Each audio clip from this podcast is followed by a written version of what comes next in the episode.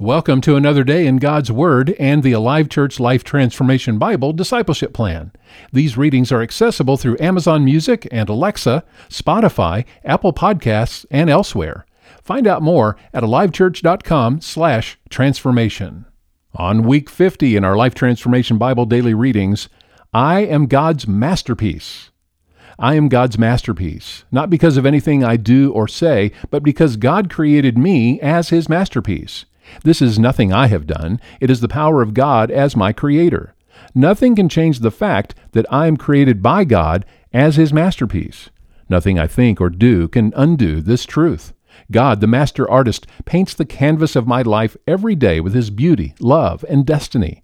He is the one who dips his brush into my thoughts, decisions, and actions. He is the one who creates the composition of my life as his masterpiece, each brushstroke placed perfectly and intentionally. In the same way that He created the universe from nothing, He is creating new life in me as I follow Jesus, His masterpiece. I am God's masterpiece. How can I be so confident of this? Because He declares in His Word, I am His masterpiece, created in Christ Jesus to do the good works which He prepared for me. Not because of extraordinary skill, intellect, or lack of either, not because of anything I do or say. In truth, the potential of a masterpiece is in the artist. The masterpiece potential in me is a part of who I am, placed within me by God as He knit me together in my mother's womb. While I'm not the artist, I have a role in living life as the masterpiece God created me to be through thoughts, decisions, and actions. As I obey Him in these areas of my life, He releases the masterpiece potential He placed within me. I am choosing to submit to the power of His Spirit living in me and prayerfully ask Him to give me the desire and power to do so.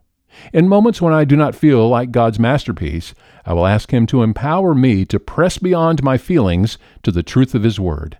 I am God's masterpiece. When the enemy tries to convince me that I am nothing more than a fake, a forgery, I will speak and declare aloud His Word. I am God's masterpiece. This truth has significant implications for how I should live my life, love God, love myself, and love others.